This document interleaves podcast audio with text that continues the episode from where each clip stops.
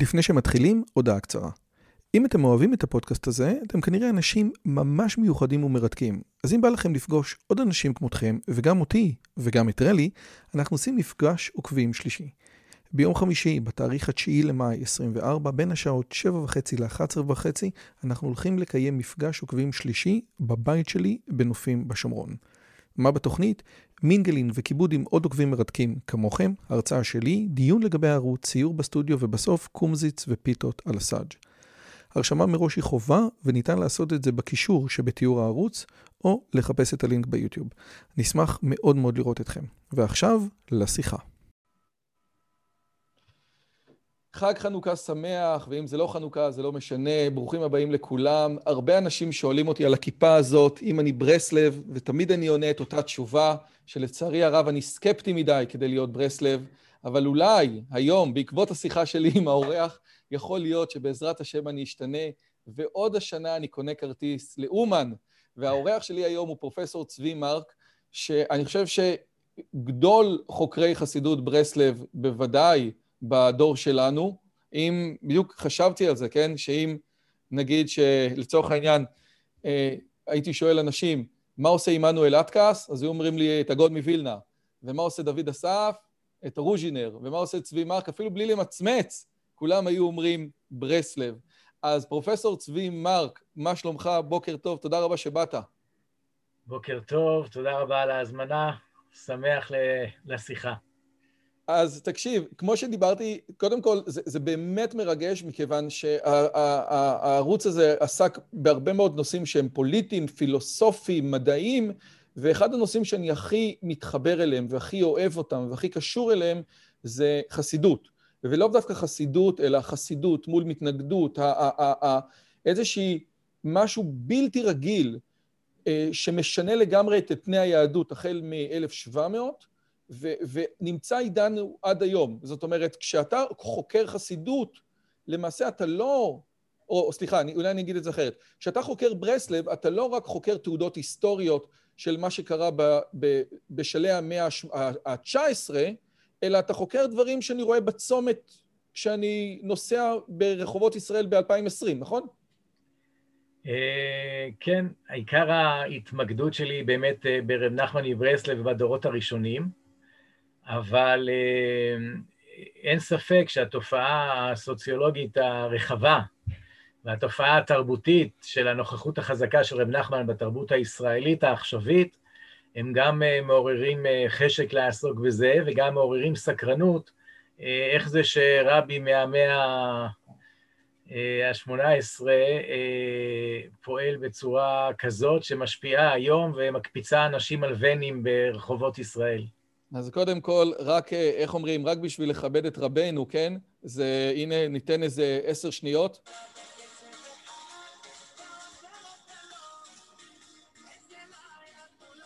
היי, נהדר. בחיים לא היה, בלי רבנו אף אחד לא היה עושה רמיקס למזמורים בתהילים. אז אוקיי, תראה, אז בוא נשים את הדברים בתוך ההקשר ההיסטורי שלהם. וידוע שאם אני אבקש ממך לסכם את רבי נחמן במשפט אחד, זו תהיה חוצפה מכיוון שאתה כל החיים מקדיש לו. אז מכיוון שזו בקשה חוצפנית, אז אני סיכמתי ארבעה ראשי חסידות במשפט. אז כמו שאני מסכם, אני אבקש ממך. אז רבי נחמן בעצם הוא דור רביעי פחות או יותר לחסידות, הנין של הבשט, הנין של הבעל שם טוב, ויש משהו מיוחד בחסידות שלו. אז אם אני אגיד שהבעל שם טוב הוא מייסד השיטה, אם אני אגיד שהמגיד ממזריץ', כן? זה בעצם הבן אדם שמקבע את מעמד הצדיק אל מול החסידים שלו, את הצדיק שיושב במקום מסוים. אם אני אגיד שרבי לוי יצחק מברדיצ'ב זה אחד ששם את כל פעמיו על אה, מה שנקרא אהבת ישראל וזכות על ישראל, ורבי שניאור זלמן מילדי זה בן אדם שמייצר שיטה תיאולוגית עמוקה מאוד. אז הנה, אני עשיתי את זה עם משפט. איך אתה היית שם את רבי נחמן? איך אומרים, אם אתה מאלץ אותי, הייתי שתי נקודות אה, מסמן. נקודה אחת זה הנושא של ההתחדשות. אה, זה האמירה של אה, רב נחמן, אני... חידוש גדול. הייתי היום במקום שהייתי בו אתמול, לא היה משהו חדש, אז לא הייתי רוצה את עצמי בזה העולם. אבל כל האתוס של ההתחדשות הוא מאוד חזק, והוא בא לידי ביטוי גם בחיים האישיים, גם בהגות שלו וגם בסיפורים שלו, בספר סיפורי מעשיות. והנושא השני, שהוא לא מנותק מזה, זה ההתייחסות המאוד רחבה של רב נחמן למצבי משבר. מצבי משבר רוחניים, שלעיתים הם תוצאה של משברים חיצוניים, פיזיים ופוליטיים, אבל התייחסות מאוד רחבה, רחבה, נקרא לזה, למצב המשברי שבו נתון העולם והאדם, וההתייחסות שלו גם למצב הזה כאל מצב בעל פוטנציאל מאוד גדול אה, להשתנות, לתשובה ולהתחדשות. וכאן זה משיק לנקודה הקודמת. אבל ההתייחסות הרחבה, לא רק ברגעים היפים, לא רק ברגעי החסד של ההערה שיש לאדם ולצדיק, אלא גם ההתייחסות הרחבה למצבי המשבר, כאשר אדם למטה בנפילה, זה גם דבר שמאפיין את רב נחמן, ואני חושב שהוא גם אחד מהסודות של אה, כוח המשיכה שלו. טוב, אז, אז נו, אז, אז אני רציתי לתקוף אותך על שני דברים, עכשיו נתת לי לתקוף אותך על שלושה דברים. אז האם, קודם כל, אני מבין, אני הקטן מבין, שהחסידות עניינה הייתה סוג של לראות את המשבר, כאילו, זאת אומרת, נניח, אם החסידות מול המתנגדים, כן? אם זה ראה את המקל, זה ראה את הגזר. החסידות כולה, זאת אומרת, רבי נחמן כולה הוא בתוך פלטפורמה שרואה במשבר איזשהו מקום חיובי, זאת אומרת, תהיה בשמחה יותר, נכון? למרות שרבי נחמן מחדד את זה. אז קודם כל, האם העניין הזה של להסתכל על המציאות בצורה יותר אופטימית זה לא חידוש של רבי נחמן, זה חידוש חסידי? השאלה השנייה, אם אתה מסתכל על הביוגרפיה של רבי נחמן, הוא, הוא, הוא טיפוס מאוד מאוד אקצנטרי, יש לו גם קטעים מאוד מלנכוליים, אתה יודע, בשמחת תורה האחרון שלו, שהוא מתוסכל כל כך, והכתבים שלו מלאים ב... הוא לפי דעתך מתמודד עם המשברים שלו טוב? אז אה, נתחיל מהשאלה הראשונה שלך. אה, רב נחמן הוא צמח על רקע החסידות. רב נחמן הוא לא נולד במובן הזה יש מאין. אין ספק שהוא הנכד של הסבא רבא שלו, של הבעל שם טוב, מייסד החסידות, וודאי שהוא לוקח אה, דברים מסוימים ומפתח אותם, ונותן להם את הדגש, את הכיוון ואת הצבע שלו.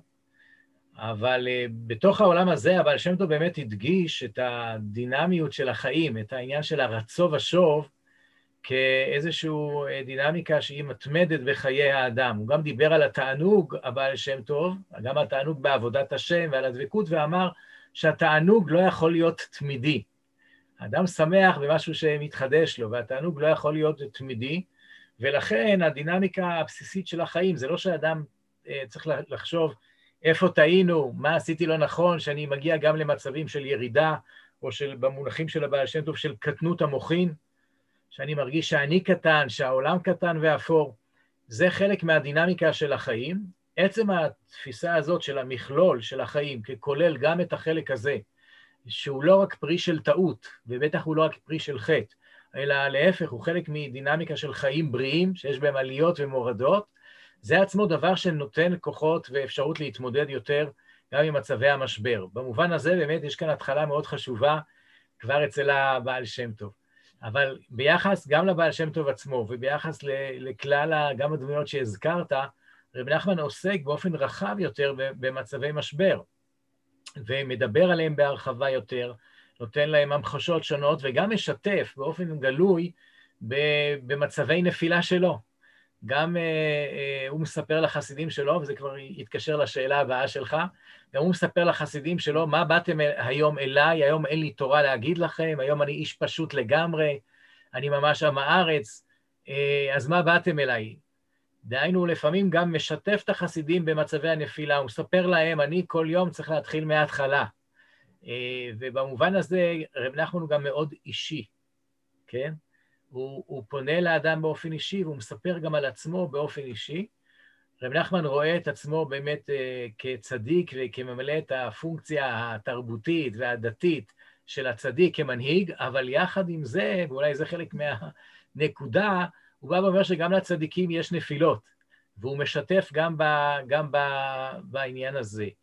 וה, והמכלול הזה, שיש גם טיפול uh, הגותי, גם שיתוף ברמה האישית, גם הבאה לידי ביטוי של הנושאים האלה בסיפורים, כל הדברים האלה ביחד יוצרים באמת איזושהי מסה קריטית שלוקחת את התורה שלו ואפשר באמת ככה לאפיין אותה. גם אצל ציירים, יש הרבה ציירים שמשתמשים באותו מכלול של צבעים, אבל אם אני אדבר על מונק ואני אדבר על השחור, זה יאפיין אותו. אז גם אצל רב נחמן, המקום של המשבר בחיים הוא מקום אה, מאוד משמעותי.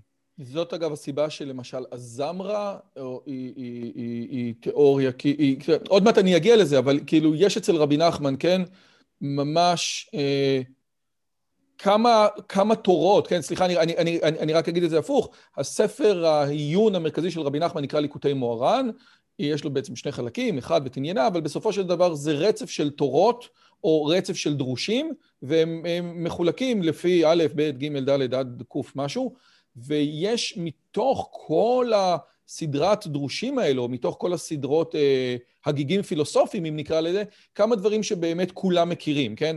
אז אחד מהם זה, זה, זה עוד, אני רציתי לגעת בשתיים, גם בתורה ס"ד וגם בקנ"ב, אה, גם בעזם. כאילו, זה חלק מזה, זאת אומרת, זה ה... אה, אולי גם ס"ד, זאת אומרת, הרעיון הזה של באמת, יש לפעמים קושי ואנחנו מתמודדים איתו. עוד מעט אני אגיד לזה בצורה יותר אה, עמוקה. יכול להיות שזה חלק מתוך מה שאתה אומר? זאת אומרת שזה שתי תורות שנוגעות ב- בהתמודדות עם הקושי? ללא ספק.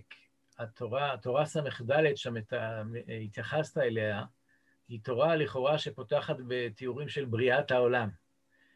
והיא מתארת על פי, אה, על רקע קבלת הארי ומה שנקרא סוד הצמצום, שהקדוש ברוך הוא, כאשר הוא ברא את העולם, אז לכאורה העולם היה מלא כבודו. מאחר שהקדוש ברוך הוא טוטאלי, האל הוא טוטאלי, והוא ממלא כל עלמין, ממלא את כל העולמות בלשון הזוהרי. אז אם ככה, איך היה מקום לברוא משהו זולת האל? ובקבלת הארי כבר מתואר שהאל לכאורה צמצם את עצמו או את אורו ויצר חלל פנוי, חלל בעצם פנוי מאלוקים, ובתוכו הוא ברא את העולם. והעולם בעצם נברא בתוך חלל פנוי מאלוקים. רב נחמן, אחרי שהוא מתאר את התיאור הזה, אז כמה הוספות יש לו. ההוספה הראשונה שהוא בא ואומר שהתיאור הזה עצמו הוא לא דבר מובן. זה נשמע לכאורה תשובה לשאלה, אבל התשובה הזאת אי אפשר להבין אותה, כי מצד אחד אתה ממשיך לטעון לטוטליות האלוקית, ולזה שאין עוד אה, מלבדו, שפירשו את זה גם בחסידות, אין עוד מלבדו שום דבר. לית לא אתר פנוי מיני. כן, אז אתה ממשיך להתעקש, נקרא לזה, על הטוטליות האלוקית, ומאידך אתה בא ואומר שיש אדם, ויש לו בחירה, ויש עולם, ויש איזה מקום פנוי אה, לכאורה מאלוקים. והדברים האלה, אומר נחמן, הם באמת סותרים, ואי אפשר ליישב אותם על פי הדעת, והאדם חי בתוך המציאות הזאת, יש לו שתי ודאויות דתיות שסותרות זו את זו. ומתוך כך רב נחמן מדבר בהמשך התורה על, על תורות אפיקורסיות שונות, כך הוא קורא לזה, תורות של כפירה שונות, ובתורות האלה הוא אומר חלק מהשאלות נובעות מהחלל הפנוי, מתוך זה שהמצב מצד עצמו, כן, זה לא נובע מאיזה אה, רשעות של השועלים או מתוך איזושהי טעות לוגית, אלא המצב מצד עצמו מוליד קושיות, ואלה קושיות שנוצרות מהחלל הפנוי, שאדם באמת לא יכול לכאורה לענות עליהם. ואין אה, עליהם תשובה. כל הרעיון זה אה, כאילו שהוא אומר שתוק, כאילו יש שאלות שאתה, אל תנסה אפילו לענות עליהן.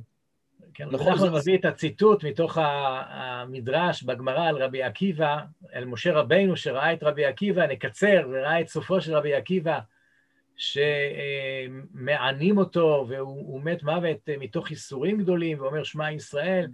ומשה רבינו שואל, זאת תורה וזו שכרה? זה רבי עקיבא הגדול וזה השכר שלו? ועל כך אה, עונים לו, שתוק, כך עלה במחשבה לפניי. אז רב נחמן מדבר באמת על השתוק הזה, על הצורך בשתיקה. אבל חייבים גם להדגיש שרב נחמן לא עוצר שם, לאחר השתיקה, שזה ההבנה שבעזרת הכלים הלוגיים, אתה לא יכול לענות על זה, רב נחמן מדבר על כך שיש גם ניגון שאדם יכול לשמוע, והצדיק יכול לשמוע ולהשמיע. יש עוד איזה רובד של משמעות, שהוא רובד שאי אפשר למלל אותו, שאי אפשר לנסח אותו בנוסחאות ובמילים, אבל הוא קיים, אפשר אפילו להביא אותו לידי ביטוי, אפשר לשתף בו, והרובד הזה שייך לעולם של הניגון, וברובד הזה יש איזשהו מענה גם לאותן אה, שאלות. בכל אופן, המציאות שהאדם שם, רב נחמן לכאורה מציב את האדם בתוכה, זו מציאות שאי אפשר אה, אה, לתת תשובות אה, פשוטות, והאדם חי בתוך מציאות שמלווה בקושיות ומתוך אה, סתירות פנימיות, סתירות ששניהם נובעות מתוך אותו עולם אה, ערכים, והמצב הזה כבר מציג את האדם כנתון בתוך עולם משברי. אם דיברנו קודם על המצב המשברי, אז רבי נחמן בא ואומר, הנה, זה לא משבר שלך רק אישי, העולם נתון בתוך עולם משברי, הוא נברא מתוך שבירת הכלים מצד אחד, מתוך בריאה בתוך החלל הפנוי מצד שני, וממילא זה העולם שאתה חי בו, וככה אתה צריך אה, להבין אותו. אגב, יש מאמר שמה שאני מראה פה, של יהודה ליבס, אומרים ליבס או ליבס, אני תמיד רק קורא את זה, אין לי מושג. מה?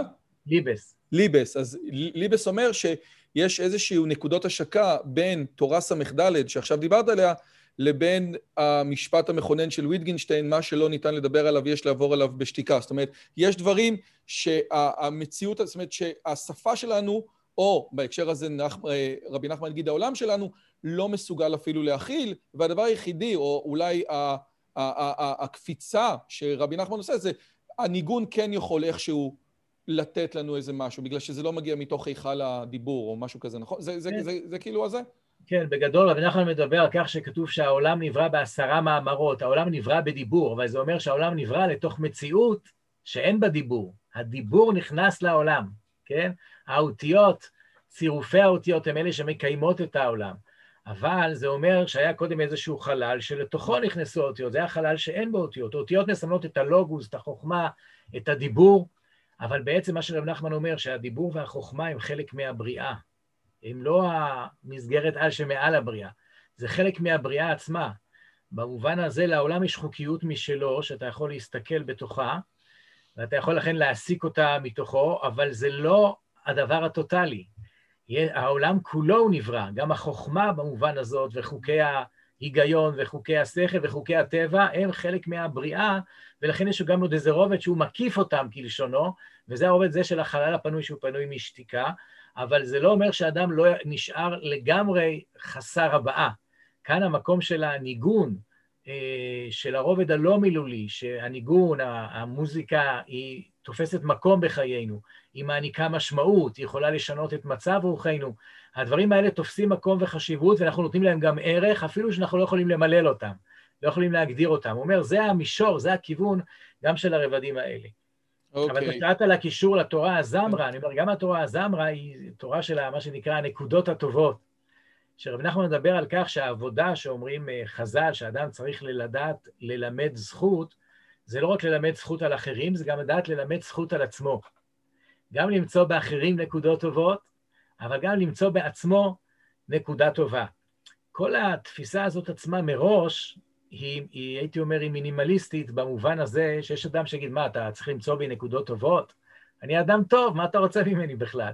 למה צריך לחפש להתאמץ כדי למצוא טוב? העולם מלא טוב. ההנחה כאן היא מראש שלמצוא את הטוב, יש רגעים ויש ימים שצריך לחפש את זה.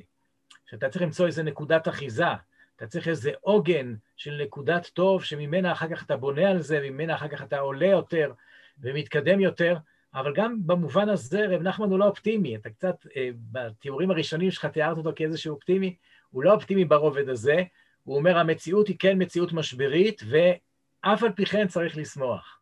אז... השמחה אז... היא תנועה במובן הזה של למרות העולם, לא רק מתוך העולם, כמו שיש הרבה תפיסות שמדברות שרק תפתח את העיניים ותראה איך העולם מלא טוב. רב נחמן אומר שהשמחה זה יחס מהפכני ביחס לעולם. כשאתה פותח את העיניים, או כשאתה פותח חדשות, העולם לא נשמע מי יודע מה. היחס של שמחה זה יחס שאומר שאף על פי כן, אני לא מתייחס למציאות כמות שהיא, אלא אני מנסה לשנות אותה, אני מנסה להביע עמדה כלפיה, והעמדה הזאת באה מתוך העניין הזה של ההתגברות של, ה, של, ה, של השמחה. אגב, אני מזכיר לחובבי הפילוסופיה שבינינו, שכנגד הטוב שבעולמות האפשריים, כן, וולטר כתב ספר רציני מאוד, שנקרא קנדיד, שאומר, בסוף, אז כל, עזוב, העולם הזה זה דרק אחד גדול.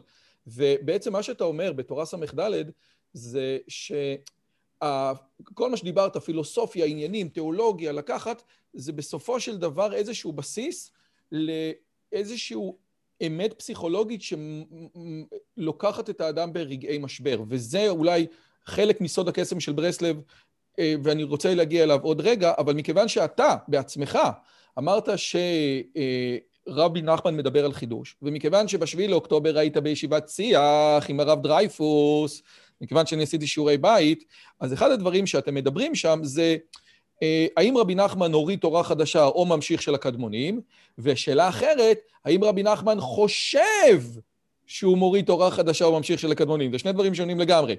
אבל מה שאותי, אה, מה שאני רוצה להבין, זאת אומרת, איפה הולך הרעיון הזה? הרי, הרי החילוני המשכיל שהיום יראה את השיחה שלנו, נגיד, אבל בסופו של דבר אני מסתכל על חסידי ברסלב, אני לא מסתכל על החוזרים בתשובה, כנראה זה לא זה. אני מסתכל על חסידי ברסלב שיושבים במאה שערים, כן? זה נראה שהם חיים בתוך איזשהו... שום דבר לא חדש שם, כן? זאת אומרת, יש איזושהי ראייה מאוד מאוד מאוד שמרנית. ברסלב בכלל, יש להם אה, אה, ראיות מאוד מאוד מאוד קשות. זה לא מה שרואים בצמתים. זאת אומרת, איפה החידוש הזה... איפ, איפה אני רואה את החידוש הזה, כן? דבר ראשון, גם במישור הסוציולוגי, אני רואה, התיאור שלך הוא לא מדויק.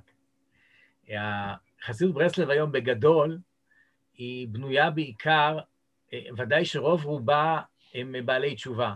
בכלל, רוב חסידי ברסלב היום הם כנראה ספרדים. 90 אחוז אומרים, נכון? זה, זה המחקר. אני לא יודע, לנקוב ממש באחוזים זה גדול עליי, אבל, אה, וגם האלה שבאו מהעולם המסורתי, כן? הם אה, אנשים שהגיעו מחסידויות אחרות או מעולם אחר. יש גרעין מאוד קטן של חסידי ברסלב מדורי דורות, וגם הם, אתה רואה שזה דור אחד אחורה, לא הרבה יותר. אה, חסידי, חסידות ברסלב הייתה בנויה באמת על איזה שהייתי אומר, אנשים שלוקחים על עצמם אה, מחויבות לברסלב כל פעם מחדש. זה לא הייתה חסידות גדולה אף פעם, הפריחה שאנחנו רואים, יש בה משהו מטעה. אני רק אספר לך חוויה שכשאני הייתי פעם באומן בראש השנה, אחד הדברים המרתקים היו שכשהלכנו אה, למקווה, ראיתי פתאום אנשים שבאמת היו נראים לי, כמו שאתה אומר, ממאה שערים, שמרנים, עם פאות גדולות וכולי, ראיתי כתובות קעקע עסיסיים מאוד על גופם. שבגלל שאסור לעשות כתובת קעקע, אסור גם להוריד אותה, אסור למחוק את זה באופן פשוט. אז לכן הם גם לא הורידו את זה. ואז אתה רואה שמאחרי החסיד ברסלב שנראה לך מדורי דורות, מסתתר מישהו שזה עתה הגיע לעולם. אני זוכר שפעם גם בתל אביב, אני זוכר זה היה למרגלות uh, תיאטרון הבימה. הייתי עם רעייתי וראינו uh, קבוצה של חסידי ברסלב uh, רוקדים באמצע הרחוב. Mm. אז היה עוד קצת, תופעה קצת יותר חדשה. ואז רעייתי אומרת, תסתכל שם טוב, תסתכל את החסיד ההוא, יש לו עגיל על האוזן. זה לא מישהו שנולד במאה שערים. אז אני אומר, גם כתופעה סוציולוגית, חסידות ברסלב בנויה על כוחות חדשים. גם הדמויות שהן היום סמל המסורתיות של חסידות אה, ברסלב, כמו רב לוי יצחק בנדר, שהוא היה מנהיג בין שתי... אה, מהמנהיגים בין שתי, מלחמות עולם. הוא הגיע מפולין, הוא לא בא מהבית, לא בא מחסידי ברסלב מהבית, זה בנוי על התחדשות אה, מתמדת. כמובן זה מעניין מה שאתה אומר, זה כאילו בשונה מגור נניח, או בשונה מחב"ד, שאתה יודע שאפשר לקחת שההוא חב"דניק והסבא שלו חב"דניק, בברסלב אתה אומר שכאילו... כמו לכאורה שהיה אמור להיות בקוץ כזה, כן? שאני בוחר אותם בפינצטה, ואתה צריך לעקור את עצמך מה, מאיפה שהיית וללכת למקום אחר. חסידות ברסלב זה לא חסידות שמשמרת שלוש דורות או ארבע דורות קדימה. זו אמירה סוציולוגית מרתקת, מה שאתה אומר. לא, אני אומר, זה לא ספק, כן? לא יודע, בוחרים אותך, זה אנשים שבחרו ברב נחמן. וגם המנהיגים, גם המנהיגים של הדור הזה, של חסידות ברסלב, וגם בדורות הקודמים, כן, ממנהיגי חסידות ברסלב ופולין, רבי יצחק ברייטר, וציינתי את רב לוי יצחק בנדר, גם הדמויות שהיום אה, מכירים אותם כמנהיגים של ברסלב, כן?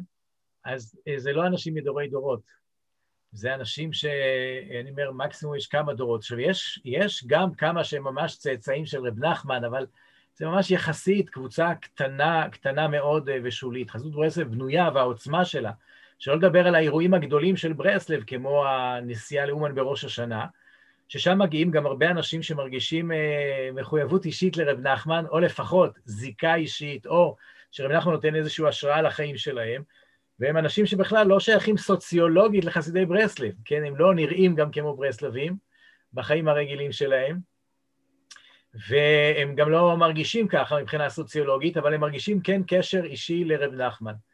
ואכן, זה דווקא אחד הדברים שמאפיינים את חסידות ברסלב, שאין אדמו"ר יורש לרב נחמן. אחרי רב נחמן אין אדמו"ר חדש. מה שאתם קוראים במחקר חסידות מתה. מה שקראו פעם בלעג נגד אה, חסידי ברסלב, קראו לזה טויטן חסידים, חסידי המת או חסידים מתים, תלוי איך אתה...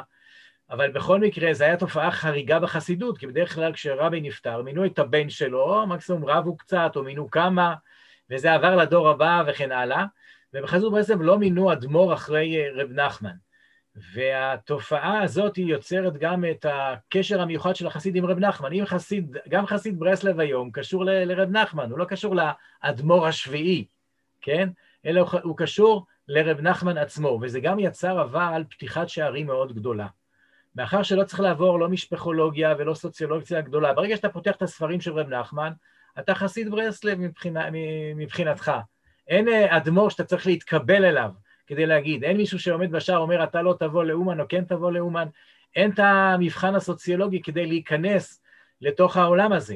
ולכן העולם הזה הוא הרבה יותר פתוח, לכן הוא גם מאפשר לבעלי תשובה, ולכן זה החסידות הבולטת ביותר, שבאה גם בדמויות מרכזיות, נגיד בחסידות ברסלב היום הרב שלום ארוש כדוגמה, דמות אה, אה, משמעותית בחסידות ברסלב, הוא בא מעדות המזרח, לא שייך לסוציולוגיה. מגולני, מגולני, אם אני זוכר נכון. אה, לא גולני, אני חושב שהיה איזו יחידה אחרת, כן. אבל... כן, אבל היה. אבל כי בא מהעולם הזה, ולא מעטים מהאנשים שמשפיעים היום גם כן אה, נמצאים, בה, גם כן באו מעולמות אחרים, הן מעולמות מחוץ לברסלב בתוך העולם המסורתי, והן בעולמות שרחוקים יותר. רגע, אבל אני לא יכול שלא לשאול אותך, אבל עושה רושם שמה שאתה אומר מאוד מאוד מזכיר את הרבי השביעי של חב"ד. גם הרבי, גם אצל חב"ד, אחרי הרבי השביעי, אחרי הרבי מילובביץ', לא מינו יורש, ואז השאלה, האם חב"ד באיזשהי מקום לא, זאת אומרת, איפה קו התפר מבחינתך בין חב"ד ובין ברסלב? האם כדי להתחתן עם חב"דניקית אתה צריך להיות חב"דניקית, וכדי להתחתן עם ברסלבית אה, אתה יכול להיות מה שבא לך? מה, מה, איפה זה עובד? מה, במה זה שונה? אני צריך מבחינה, מה שנקרא, מבחינה היסטורית למקם את זה. רב נחמן היה בקשר טוב עם בעל התניא, מייסד חסידות חב"ד, רב שניאור זלמן מילדי. עברו שבע דורות, וקרה לחב"ד מה שקרה לברסלב, אה, כבר בראשית, אה, בראשית הדרך. ישנו, באמת, אה, הנושא הזה, באמת, השאלה ששאלת היא מרתקת, ובאמת פרופסור יורם בילו, האנתרופולוג, שעושה גם בחקר החסידות ובחקר חב"ד, יחד איתי כתבנו מחקר על השוואה באמת בין ברסלב וחב"ד, בדיוק בנושא הזה של קיום חסידות ללא רבי, של נוכחות מאוד חזקה בפרהסיה הישראלית, בתרבות הישראלית, ובאמת יש מאפיינים דומים, שקשורים אה, לזה שאין רבי. האין רבי, אני, אני זוכר שהייתי בכנס לאחר שנפטר הרבי מלובביץ', ושם כולם כבר אה, ניבאו את הסיום של חסידות חב"ד. כי היה נראה להם שאם אין דמות אה, כריזמטית שעומדת במרכז, אין סיכוי שזה ימשיך. אבל מתברר שזה גם פתח אפשרויות. היום אין מישהו שהוא מחליט מה זה חב"ד ומה זה לא. כל אחד יכול להחליט. אם רוצים לשאול את הרבי, הם פותחים את הספרים, ולפי מה שהם מוצאים באגרות של הרבי ומחליטים מה הרבי אומר, דהיינו כל אחד בעצם לוקח ריבונות על החסידות שלו, לוקח ריבונות על איך לפרש את הרבי, אין ממסד שהוא יכול לבוא ולהגיד, זה מה שחסידות חב"ד אומרת או לא. אין את הרב יואל כהן, הרב יואל כהן, כל עוד הוא חי, לא לפי דעתך, לא, משמש בתור... יש משיחיסטים ויש לא משיחיסטים, יש כאלה ויש אחרים, אין מישהו שהוא, שהוא סמכות, כן? הרב יואל כהן הוא באמת אדם שהרבה שנים חזר על הדרשות של הרבי מלובביץ', ובמובן הזה הוא מוכר ורב ידוע וחשוב, אבל אף אחד לא, לא הכתיר אותו כ, כרבי. במובן הזה זה לא, אין כאן את העניין של הסמכות אה, של הרבי. ובמובן הזה באמת ישנה קרבה בין חסידות ברסלב לבין אה, חסידות חב"ד. אז תראה, אני, כשעשיתי את המחקר לקראת השיחה שלנו, אז דיברתי עם אחד מה, מהצוות אצלי, וקוראים לו שיה רוזנמן, והוא אה, אוהב ברסלב גדול מאוד, ואחד הדברים שהוא אמר, זאת אומרת, זה שבסופו של דבר, הצד הסוציולוגי, כן, של... אה, אה, הצד הסוציולוגי של חסידות ברסלב הוא מרתק. אז, אז, אז אני רוצה אולי לפתוח את מי... מי נמשך לחסידות ברסלב היום, כפי שאנחנו אה, רואים ומבינים, ותגיד לי האם אתה מקבל. מצד אחד יש לנו משכילים חילוניים, שכמובן בובר ושוקן הם הבולטים שבהם. על, אה, מה שאתה מדבר על שוקן, כן?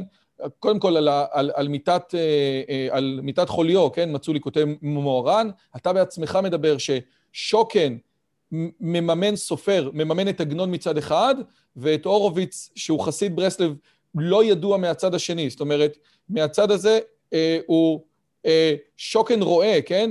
אה, בהורוביץ איזשהו מקבילה לעגנון, כי הוא היחיד שמממן אותו. מצד השני, יש לנו אינטלקטואלים יהודים אה, מסורתיים או דתיים. הרב קוק זו דוגמה קלאסית, הרב הנזיר, אולי הרב שגר. מצד שלישי, יש לנו את המון העם, שזה 90 אחוז מברסלב היום, או, או חלק גדול מתוך ברסלב, שאולי רואים ברבי נחמן איזשהו בבא סאלי כזה, כן? הם, הם, הם לא ברסלבים, הם פשוט מגיעים לאומן. ויש לנו גם את האומנים, כן? נניח שולי רנד בתור איזשהו... אה, והשאלה היא, א', האם אתה רואה את הסוציולוגיה הזאת, את החלוקה הסוציולוגית הזאת כנכונה? והשאלה שלי, מה כל אחד מוצא, או, או על, כש, כשזלמן שוקן כותב למרטין בובר, מצאתי בחזרה את היהדות שלי אצל רבי נחמן. מה הוא מצא? אז תראה, השאלה שלך היא מאוד uh, מורכבת, בגלל שהיא מתייחסת לדורות שונים ולקבוצות אוכלוסייה שונות, וזה אחד הדברים שמרתקים uh, ברב נחמן, שהוא באמת מצליח לדבר uh, ולגעת בלב של אנשים כל כך מגוונים וכל כך uh, שונים. יש כאלה uh, שבדברי הפתיחה שלך גם כן קצת היה נשמע, שיגידו, חסידים ברסלב זה הפשוטים ביותר, אבל מי שיודע, באמת רב נחמן דיבר אל ליבם של משכילים לאורך הדורות, והם, אה, והם אה, השתמשו ביצירות שלו, גם סופרים ביידיש וסופרים בעברית, אנשים שלא הרגישו מחויבים לתורה ומצוות, אבל בכל אופן מצאו במקור השראה. קפקא למשל, זאת דוגמה קלאסית. של הספרות העברית, כך שאי אפשר, ובמובן הזה צריך לעבור על כל קבוצה וקבוצה ולראות מה מדבר אליה, ואני אבל בוא באמת נתחיל מה, מה, מה, מהמשכילים החילונים, כן? אני, אני לא יודע אם אתה מגדיר את בובר כחילוני. יקדים ויאמר שהנקודה שדיברתי על העיסוק הרחב במצבי משבר, יכול להיות שהיא משותפת לכל האנשים האלה. שהמשבר, יש לעיתים זה משבר מבחינת אדם שהוא מרגיש מרוחק, מבחינה חברתית, שהוא מרגיש קשה מבחינה אה, כלכלית, ויש כאלה שהמשבר בא ממקומות אה, אחרים, ממקומות רוחניים, ממשבר של תרבות, אה, וממעבר בין עולמות ודברים מסוג אחר. אבל עצם ההתייחסות הרחבה למצבי משבר היא מצויה אצל רב נחמן, ובמובן הזה יכול להיות שזה כן שוזר גם אנשים שונים ומשברים שונים, ממשברים אה, תיאולוגיים ועד משברים חברתיים. רב נחמן הרבה עוסק בתחושה של הזרות, של הניכור, ו... ועד אדם שעולמו נפל עליו מבחינה כלכלית וזה הביא אותו למשבר, או אדם אחר שהחטאים שלו הביאו אותו למשבר שלו, נקרא לזה, וגם הוא מוצא איזשהו מענה אצל רב נחמן. אבל אני אומר, רב נחמן דיבר גם בשפות שונות, והוא היה מודע לזה, והוא כתב על זה. שיש אדם אחד שהוא צריך להגיד לו, למשל, שהאל מלוא כל הארץ כבודו, שהאל נמצא בכל מקום, כי אדם מרגיש מרוחק מהאל.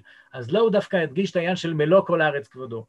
ויש אדם אחר שהוא עצמו מלוא כל הארץ כבודו, והוא חושב שהוא סחבק של האל, ועליו הוא יגיד לו שהוא צריך לשאול, איה מקום כבודו.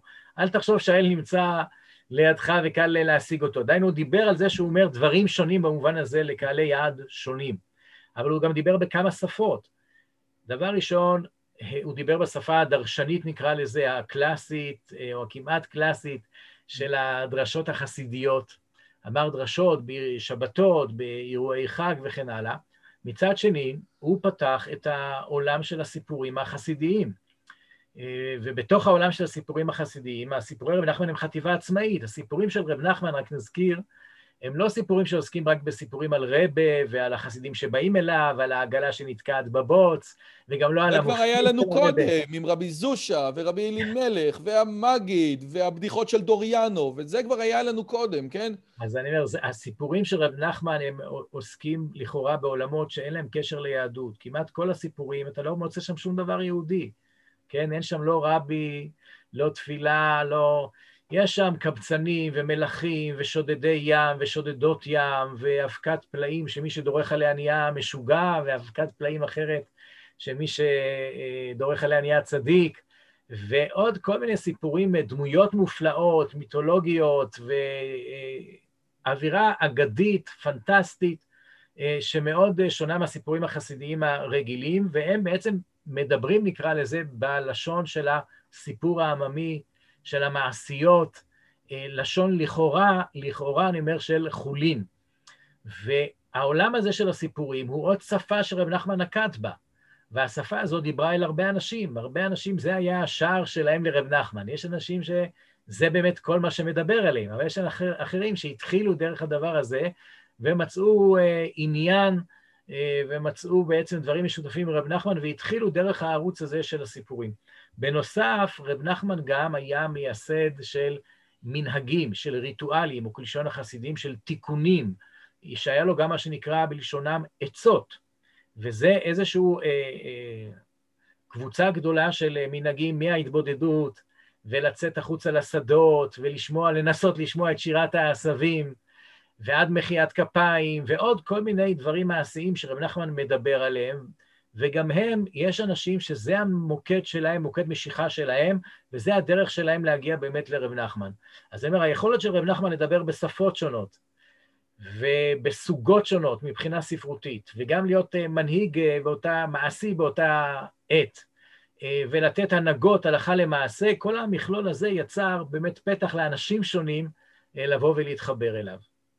תראה, סיפר, אז אוקיי, אז, אז בעצם אתה בעצם עונה לי על, על, על, על, על כולם בו זמנית. אתה בעצם אומר, תראה, נקודת הקשר בין, נקודת הקשר בין נניח זלמן שוקן והרב קוק ואותו אחד שהוא עם הגילים והקעקוע שנוסע לברסלב ושולי רנד, זה נקודת המשבר. נכ, כאילו, נכון? אתה... אתה, אתה לא, אני אומר שיש כאן כמה דברים. אני אומר שיש כמה דברים. אפשר, אני אומר, אני דיברתי עכשיו על איזה צד מכנה משותף, כן. אבל אפשר ל, לרדת לרזולוציה יותר אה, נמוכה, אבל זה כמובן דורש יותר אריכות. סיפר לי חבר... נקרא לזה על, על היוצרים. כן. אז דבר ראשון, רב נחמן היה יוצר בעצמו. הדיבור שלו עם יוצרים, הסופרים מצאו בו אה, איזשהו מישהו שאפשר לדבר איתו, נקרא לזה, או לשמוע אותו, לשוחח איתו, בין השאר, כי הם הרגישו שהוא עומד מולם יוצר. ויוצר במובן של ספרות, במובן נטו של ספרות, לא רק ספרי... אה, ספרים עם לקח דידקטי מובהק, שזה לא, לא מה שמאפיין את הסיפורים של רב נחמן, אלא עם מעוף ודמיון. אז במובן הזה, דבר ראשון, אנשים שמרגישים שמצאו ברב נחמן איזה דמות אה, שייכת למסורת היהודית, עוד לפני שיצא לאור הסיפור העברי הראשון, שכתב סיפורי פנטסיה וסיפורים מרחיקי לכת, אה, במובן של שבירת הקונבנציות המוכרות, ו... גם אנשים בתחום היצירה המוזיקלית. רב נחמן, כמו שאמרנו, מדבר לא רק על שירת העשבים, הוא מדבר הרבה על העניין של הניגון. הוא מצייר גם את כוחו של המשיח, כן? בזה שהוא אה, אה, מסתובב בעולם יחד עם אה, מקהלה, קפליה, והם מנגנים, והמשיח יהיה מחדש בתחום של המוזיקה. והוא מדבר, יש לו תורות שלמות על הכוח של הניגון, כן? גם במחקר יצא ספר שלם על הניגון אצל אה, רב נחמן. וגם כאן ישנם אה, קבוצה של אנשים שהדבר הזה מדבר אל ליבם. חלק מהם הם יוצרים בעצמם, אבל חלק מהם, גם אם הם לא יוצרים, העולמות האלה, כן, העולם של הדימויים הוויזואליים, העולם של ההבעה המוזיקלית, מדברים אליהם, ורב נחמן מצליח להתחבר אל הרבדים, אל הרבדים האלה.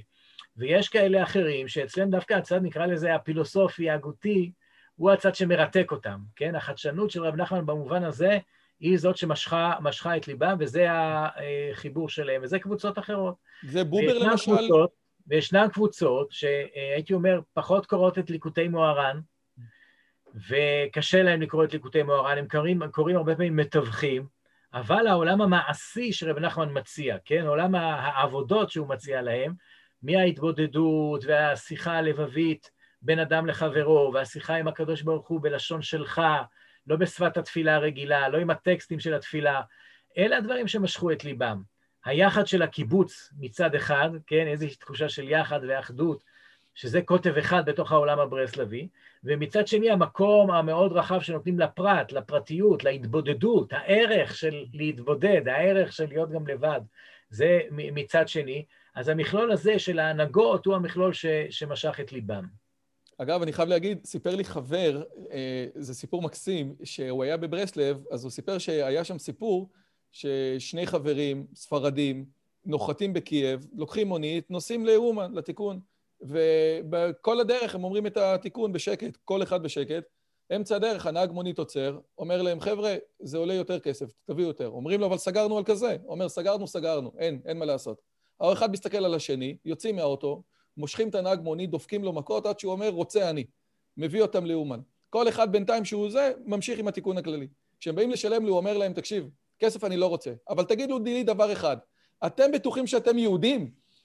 כאילו, זאת אומרת, הוא מושך אליו אנשים, ותודה רבה למולי על הסיפור, הוא מושך אליו אנשים שאף פעם לא היו, כאילו, זה לא היהודי שהאוקראינים הכירו, כן? זאת אומרת, כשאתה מגיע לאומן בראש השנה, אתה רואה ערב רב, כן? אה, הרב יאיר דרייפוס, כן? אומר, יש שם פושעי ישראל, פשוט. זאת אומרת, יש שם אה, אה, אה, אה, ערב בלתי רגיל. אם שנה ראשונה אחרי המוות יש לנו כמה עשרות חסידים שמגיעים לאומן, אם אחרי המלחמה צריך מישהו שיגיד שהוא בבית הזה של הזקנה, מאחורי, בזה, ב- ב- ב- בחצר, פה כנראה היה הקבר, היום אי אפשר להתקרב אפילו לציון בכל שלושת הימים, נכון? מה נקודה, מה, מה, מה הנקודה, לפי דעתך, שזה התפוצץ? תראה, אני, אני לא יכול לציין נקודה אחת.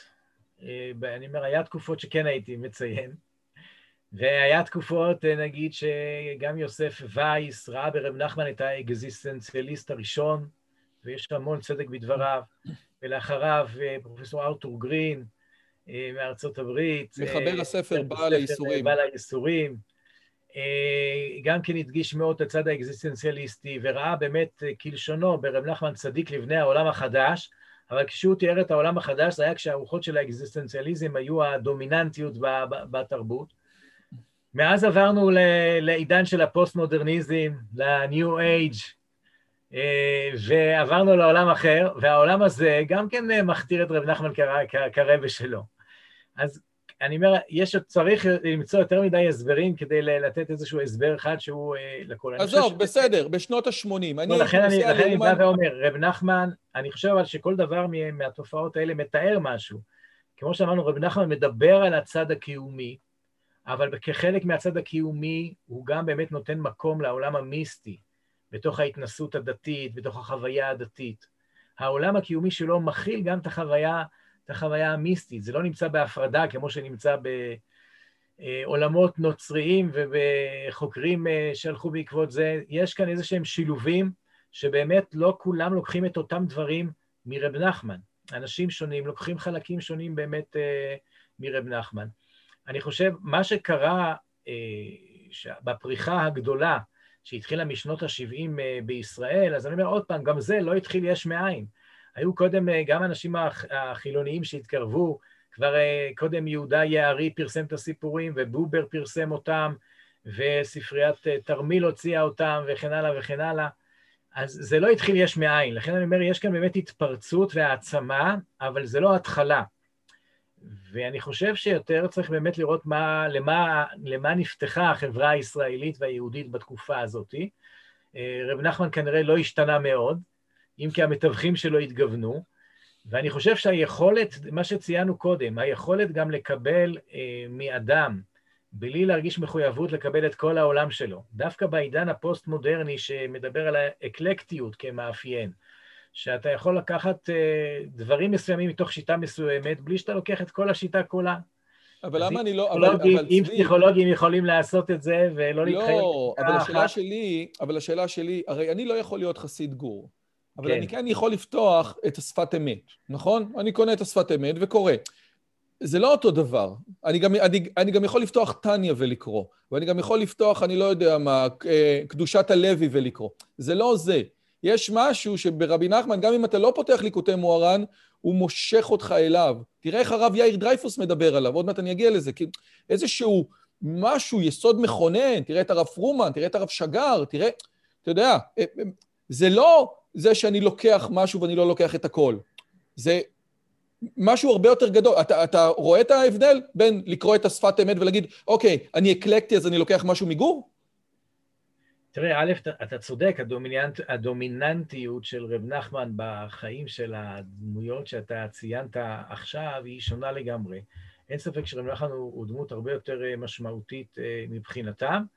אה, אפילו שלחלקם, כגון לרב פרומן, יש איזו זיקה, אפילו נקרא לזה אישית לחסידות גור או משהו כזה. עכשיו, אני אומר שחלק מהעניין הוא באמת, אני חושב, הוא חוזר באמת לרב נחמן עצמו, הוא חוזר לדמות הזה, חוזר לנושא של ההתחדשות שדיברנו עליה, וחוזר לרובד האישי. אז אני חושב שאלה באמת הדברים שהם פותחים את הפתח. רב נחמן מדבר לאדם באופן אישי, הדרשות שלו, אמרתי, והסוגות שהוא מדבר הן הרבה יותר רחבות. יש כאן מכלול אה, הרבה יותר רחב ממה שמציע, נקרא לזה, השפת אמת כספר. השפת אמת כספר, אני אומר, הוא ספר דרשני, שהוא באמת גם היום אהוב אה, ונלמד אה, לא רק בחוגים של אה, חסידות אה, גור, אבל הוא לא, כדוגמה, הוא לא קורא לאדם לצאת בחצות הלילה להתבודדות. אין, את הצד הריטואלי של חידוש ריטואלים, זה, אני לא חושב שתמצא שם. אז לכן אני אומר, אי אפשר לדבר על מרכיב אחד כרב נחמן, כן? אפשר, אני אומר, אני התייאשתי מלמצוא הסבר אחד שהוא יסביר את התופעה הרחבה הזאת. אני חושב שיש מכלול של מרכיבים ברב נחמן, בתכנים שלו, בסוגות שהוא דיבר, בהיבט הסוציולוגי שאין כאן חסידות אה, סגורה, כל הדברים האלה ביחד יצרו את מה שנוצר. אי אפשר רק לקחת וקטור אחד וזה יסביר את הכל.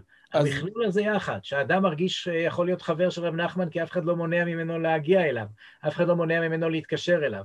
זה שרב נחמן פותח גם פתח ספרותי, גם הגותי וגם ריטואלים, כל הדברים האלה יחד, הם, הם מאפשרים את זה, ואני חושב שאי אפשר יהיה לבודד רק מרכיב אחד מתוך הדברים האלה. אז בוא רגע נגיע לצד הפילוסופי.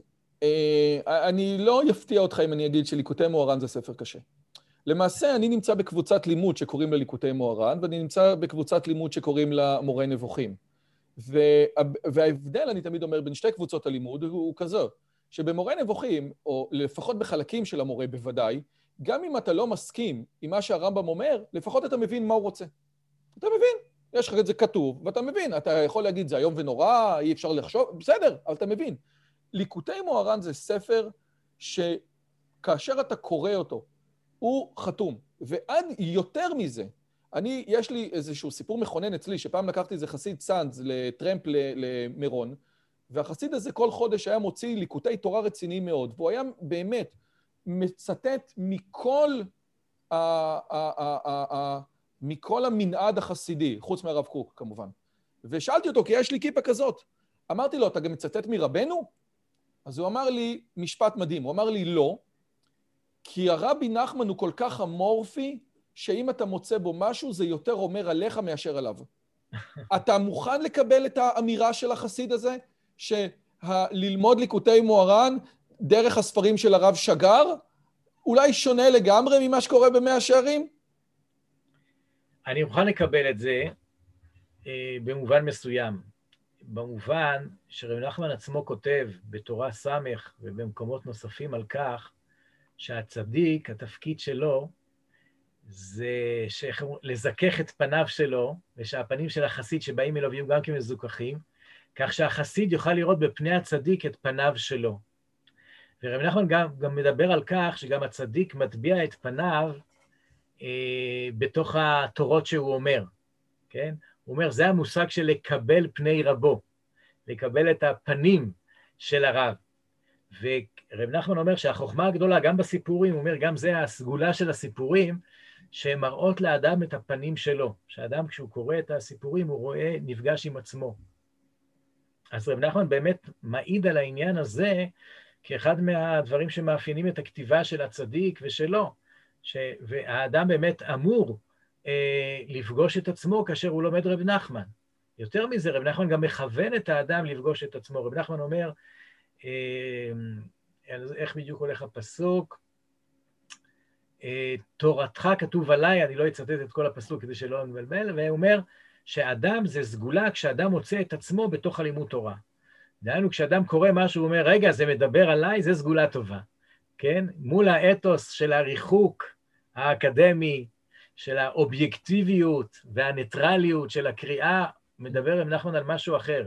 האתגר בקריאה הוא דווקא שהספר תמצא את עצמך בתוך הספר. זאת אומרת, השאלה שהייתה שאלה צדדית בטקסט שאתה לומד, איפה זה פוגש אותי, כן? זאת אומרת, אתה לומד את קאנט, אז אפשר להגיד איפה זה פוגש אותי, כן? בשביל הקצת גשמק, אבל מעבר לזה שום דבר. השאלה הזאת נהייתה שאלה מכוננת, ואז באמת השאלה מה רבי נחמן באמת התכוון, היא שאלה פחות חשובה. וזה, זה, כי אתה קורא טקסט, וכל אחד מפרש אותו בדרך אחרת, ואחד אומר נראה לי ככה, ואחד אומר נראה לי ככה, ואין איזשהו קורפוס כזה שאתה אומר, ככה זה נכון. אגב, אותו דבר לגבי הסיפורי מעשיות. מי שלא מכיר את הסיפורי מעשיות, זה סיפורים מטורפים. זאת אומרת, זה אפילו לא שר הטבעות, זה, זה טירוף מוחלט מה שקורה שם. ההוא הלך וקפץ וגמד ויש... מה? מה? קסום ומטורף, כן? נכון. אבל בואו, אז בואו, א', אני, אני אומר ככה, חלק מהדברים שלך אני יכול להספיק, להסכים איתם, אבל לא עם הנימה שהם נאמרו. אבל אני נמצא בקבוצה שלומדת ליקוטי מוהר"ן. אני רוצה להתקרב, זה בדיוק העניין. אני אסביר, אני אסביר. יש הבדל גדול בין מה שרב נחמן אומר, שאדם פוגש את עצמו דרך הפנים של הצדיק, לבין זה שרב נחמן היה שולח את הבן אדם להסתכל בראי. יש כאן, נקרא לזה בסוגיה של הפרשנות, יש כאן את המיזוג אופקים, במונחים של גדמר. יש כאן מפגש. במפגש הזה אתה פוגש את עצמך. רב נחמן יגיד, ובעקבותיו בובר, שבמפגש טוב אתה באמת יכול להכיר את עצמך, ולפעמים בלי המפגש אתה לא יכול להכיר את עצמך. אבל זה לא אומר שיש מפגש, זה לא אומר שאין מפגש. זה לא שאתה פוגש רק את עצמך, אתה פוגש את עצמך דרך הראי, האספקלריה המאירה של רבי נחמן. והאספקלריה הזאת מאירה לך את עצמך באופן כזה, ולא תמיד אתה אוהב את מה שאתה רואה בראי. ולפעמים זה דורש ממך שינוי, או תיקון, או התחזקות בדבר זה או אחר. זה לא משהו ניטרלי. במובן הזה זה לא שאין ערך לזה שאני לומד אותו, וזה לא שאין שם את רב נחמן אה, עומד ברקע, אבל יש כאן מפגש, והמפגש הזה הוא מפגש שיש בו צד של ראי, אבל יש בו גם צד שאתה באמת פוגש גם את, ה, את הפנים של הצדיק. הן בפניך משתקפים פתאום פניי, אבל אתה, הם משתקפים בפנים של הצדיק, וזה כבר עושה לאדם משהו. כתוב כניגוד שלא להסתכל בפני רשע. יכול להיות שגם שם משתקפים הפנים שלך, אבל עדיף שלא תסתכל שם. ויש את ה... בפנים של הצדיק, וזה עצמו איזושהי התחלה של התעוררות, איזושהי התחלה של עשייה, מתוך המפגש הזה. ולכן אני אומר, במקום שאנחנו נמצאים בו, אני אומר, גם בעניין, בעידן הפוסט-מודרני וגם עם העניין של הרלטיביסטיות, ויש כאן איזה משהו, אמירה יותר מסוימת, כן? זה לא חופשי לגמרי, זה לא השתוללות אה, חסרת גבולות.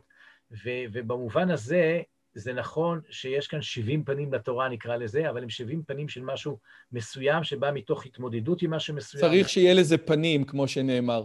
כן, ולכן גם, גם במפגש הזה עם רב נחמן אתה מוצא באמת דברים אחרים. מן הראוי לציין שהיו גם המפגשים שהולידו דברים מוזרים עם רב נחמן וגם פליליים.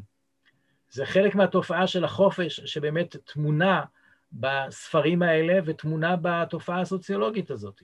וכבר יש לנו את... הפ... כל מיני תופעות אה, רחוקות שלא נעימות, ואולי גם לשוחח עליהן, אבל חייבים גם להציף אה, אותן, שזה באמת נובע מתוך זה שאין מי שאומר מי מחוץ לגדר. מה הדוגמה, מה הדוגמה המובהקת ביותר שלך לפירוש שגוי של רבי נחמן, או פירוש פלילי, או פירוש לא נכון, כן, קשה להגיד לא נכון בעידן פוסט-מודרני, אבל מה הדוגמה המובהקת ביותר שלך לדבר כזה? אם, אם אדם אה, מצדיק אה, התעללות אה, וניצול ציני של אנשים מבחינה מינית או כלכלית וכולי, והוא עושה את זה בשם רבי נחמן, ברור שהוא מנצל כאן... אה, אתה מדבר על הסוגיה של הרב ברלנד. כן, כדוגמה. אבל כן. אני חושב, אבל, אבל סליחה שאני, אתה יודע, אני, אני, זה, זה, זה, אני לא יכול, ממה שאני מבין, זה לא שהוא משך את זה מתוך התורות, כן? הרב ברלנד למד את התורות, ולרב ברלנד היה יצר חזק, והוא לא... והוא לא זה, לא שזה הביא את זה. אתה יכול לבוא ולהגיד שהתורות של רבי נחמן לא עזרו לו לשלוט על יצרו. זה בסדר. אבל האם אתה מקבל את ההבדל של... זה לא שהתורות הביאו אותו לשם, היצר הביא אותו לשם. אני לא אמרתי, אני אמרתי היכולת להתעלות בתפיסות כאלה, היכולת להתעלות היא בגלל שאין מישהו שהוא סמכותי. אם היה, נגיד, לברסלב אדמו"ר שבא ואומר, שמע, זה ממש מחוץ לגבול, היה נפתר, נפתרת הבעיה עוד הרבה קודם. מה, מה, אה, כאילו שהרב ברלנד הוא מחוץ לגבול? או, כן, ש... כן, כן, שהרב ברלנד... השאלה היא כזאת. במעשים, אני אומר לכם, אני אומר, גם החופש שקיים בטקסטים, וגם ה... אין, זה, אין מישהו ש... שבא ואין ממסד שיכול לבוא ולהגיד, זה לא ברסלב וזה כן ברסלב. הדבר הזה יצר גם גידולי פרא בתוך חסידות ברסלב. אגב, להגיד על הרב ברלנד... האם הגידולים האלה נוצרו בגלל ברסלב, או שהם נמשכו לברסלב בגלל החופש שטמון בה, כן. זו שאלה אחרת, ואני אגב, לא יכול לענות עליה אה, עד הסוף. אני רק רוצה לחדד, הרב ברלנד, שהוא כמובן אה, אה, עבריין מורשע, אבל להגיד עליו שהוא גידול פרא, שכנראה בוודאי מה שאתה אומר דה פקטו זה, זה נכון, קודם כל זה המורה המובהק של הרב שלום ארוש, וזה בוודאי היה אחת הדמויות המרכזיות עד לפני כמה שנים, זאת אומרת, כשדיברו על חסידות ברסלב במאה ה-20, זה היה השם שאמרו בתור השם המרכזי, נכון? זאת אומרת, לא, אני לא, אני לא יודע אם הוא היה שם מרכזי, אני אומר, הוא היה שם, אחד מהשמות. אה, בחסידות ברסלב הייתה תמיד הסתייגות, בחסידות ברסלב, נקרא לזה במיינסטרים, הייתה הסתייגות לאורך כל הדרך מה, מהרב ברלנד, זה לא דבר חדש במובן הזה, גם כשהם לא ידעו את הצדדים הפליליים, אלא מההתנהלות שלו באופן uh, כללי. אבל אני אומר, דווקא בגלל מה שאתה אומר, לכן אני בא ואומר שחלק מהחופש אפשר גם את הגידולי פרא האלה. מעולה, אבל אני רק לא רוצה לחדד... זה לא מישהו רק שבא מבחוץ, זה מישהו שבילה הרבה שעות בתוך העולם הברסלבי, וזוהה, ואנשים שבאו אליו זיהו אותו עם ברסלב, ולכן אני אומר, אי אפשר להתעלם מהתופעה הזאת, ומהסכנה שבאמת כרוכה בחופש הדבר הזה. כן, אבל אני רוצה לחדד... אה, כן. ברשותך, יעקב פרנק, את האורגיות שהוא עשה עם הבת שלו, עשה בשם הדת. או לפחות זה כלפי חוץ, זה מה שהוא אמר, כן? נכון. פה, האם, האם אתה רואה הבדל? האם אתה רואה הבדל? זאת אומרת, מה שברלנד עשה זה לא כמו שפרנק עשה. פרנק אמר, מכיוון שעכשיו צריך, אתה יודע, מצוות בטלות וכו' וכו', איזשהו תירוץ תיאולוגי לבית בושת הזה. שם זה לא היה, זאת אומרת, עוד פעם, אני, אני רוצה לחדד כי... איפה זה לא, לא היה? אה, אצל ברלנד, או שכן. כן, כן, כן היה. אה, אוקיי, בסדר. זה, גם זה, היה. בשני המקרים, גם למשל, אה, גם בחסידות, באו ואמרו שהשבתאות אה, אה, התרחשה בין השאר בגלל שהם לקחו באמת את עולם המושגים הקבלי והגשימו אותו, והפכו אותו לציון של תאוותם. כן, והם השתמשו בשפה האירוטית הקבלית וכולי וכולי להצדיק את מעשיהם הרעים, והם גם קראו את זה מראש בצורה מסוימת בגלל, ה, בגלל ההיבטים האישיים הבעייתיים שלהם. אבל אין ספק שהשבתאות קשורה ל, ל, לעולם הקבלה וקשורה לדימויים, וגם אנשי הקבלה המאוחרים יותר ככה ראו את זה, ולכן למשל, כתב איזה מאמר מאוד יפה משה אידל, שעל תולדות האיסור על ללמוד קבלה לפני גיל 40, שחלק גדול מכל האיסור הזה נוצר בעקבות השבתאים. תרגיע את היצר. הסכנה, תמיד דיברו על הסכנה של להיכנס לפרדס, וכאן הנה התפרצה הסכנה בגדול, הפכה להיות תופעה תרבותית, בעקבות הסכנה הזאת. אז במובן הזה יש כאן איזה, איזה סכנה שקשורה לחומרים, זה לא מנותק, אמרו את החומרים האלה באמת, אפילו שהם קדושים מאוד וטהורים מאוד, אנחנו רוצים שילמדו אותם אנשים שכבר מיושבים אה, בדעתם. אגב, אומר הרב פרומן שכל הזוהר מתעסק, שכל הזוהר... גם כאן קרה תופעה דומה. כן, אומר הרב פרומן שוב, שכל הזוהר מתעסק בשתיים, בזוג. זאת אומרת, כל הקבלה היא חלק מתוך הסיפור הזה. וזה מביא אותי, אגב, א', גם בעקבות השיחה שלך עם הרב דרייפוס, לקשר שבין המחקר ובית המדרש. כי כבר דובר הרבה על הקשר, אתה יודע, בין גרשם שולם מצד אחד והמקובלים מהצד השני, ועל זה אנחנו לא נדבר עכשיו, אבל אני רוצה לדעת מה הקשר, כי הקולות הבולטים, נניח, של רבי נחמן בציונות הדתית, נניח, זה בוודאי היה הרב שגר והרב פרומן, אה, לצורך העניין, אפילו ב"האדם הוא כמו חייט", סיפר תלמיד שרבי נחמן בא אליו בחלום, ואמר לו שרבי פרומן זה גלגול של רבי נחמן, שבא לתקן את היחס הלא טוב שהיה לאשתו, כן? עכשיו, כן. עוד פעם, זה עוד אפשר להגיד הרבה דברים על ישיבת שובו, כן? אבל זה מסתדר שמה. והשאלה, מה היחס היום בין, ה, בין האקדמיה ובית המדרש בקשר לרבי נחמן? או האם זה יחס שונה מאשר בין האקדמיה והמקובלים בקשר לספר הזוהר?